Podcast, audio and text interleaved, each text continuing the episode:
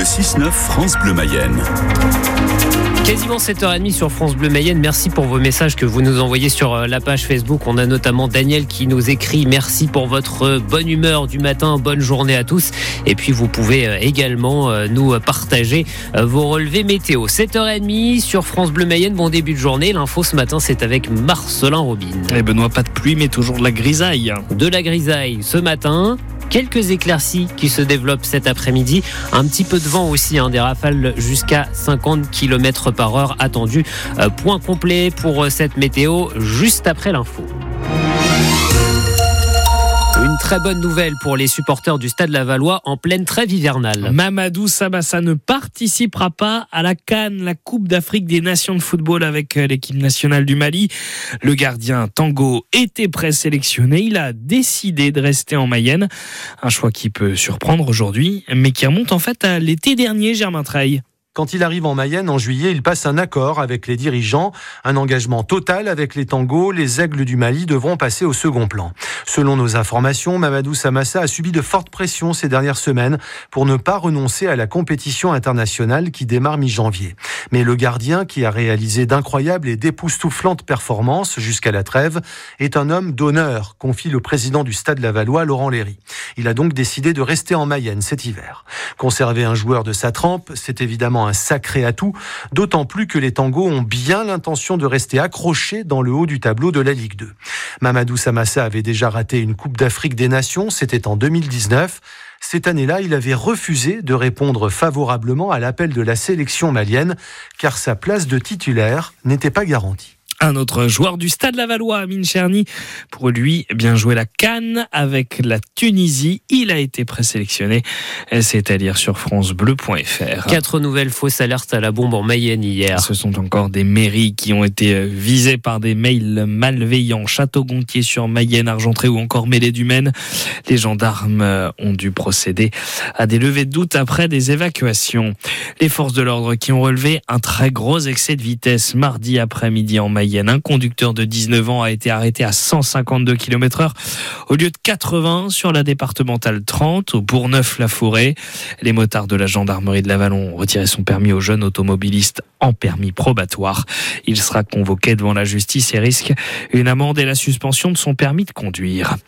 Une cagnotte en ligne a été lancée par des proches d'un jeune Guinéen mort percuté par une voiture à Château-Gontier sur Mayenne le 13 décembre dernier. Ses amis veulent faire rapatrier son corps pour qu'il puisse être inhumé près de sa mère et de sa famille. Il ne manque plus que 500 euros. La mairie de Château-Gontier sur Mayenne va apporter son soutien.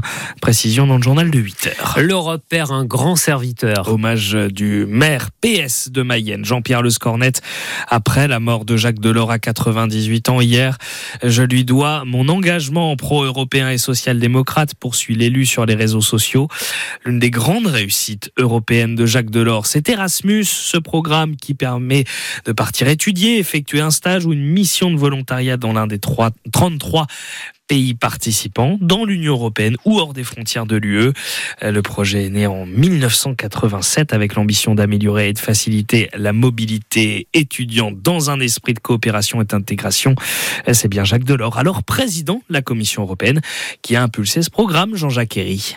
Au départ, il s'agit de permettre aux étudiants de pouvoir effectuer une partie de leur cursus dans un autre établissement scolaire européen, trois mois au minimum, un an au maximum. En 1987, le programme ne compte que 11 pays participants, mais c'est déjà une petite révolution, les instances européennes aidant financièrement les étudiants qui partent en mobilité avec la fameuse bourse Erasmus. Au fil du temps, le programme s'installe et très progressivement au départ, le nombre de bénéficiaires augmente, ce dont se félicitait Jacques Delors, ici interrogé le 1er novembre 2014. Oui, je suis, euh, vous dire, assez fier d'avoir créé le programme Erasmus, mais ça fait partie d'un ensemble plus grand de, de, possibilités de circulation. Non, je pense que les jeunes générations, et il y a qu'elles qui peuvent retrouver parce qu'elles visitent le monde et qu'elles voient comment nous sommes proches, comment euh, l'Europe est ressentie en Chine ou ailleurs, qui peuvent retrouver un peu de fraîcheur. 36 ans après son lancement, 33 pays font désormais partie d'Erasmus, 200 autres sont sont partenaires d'une initiative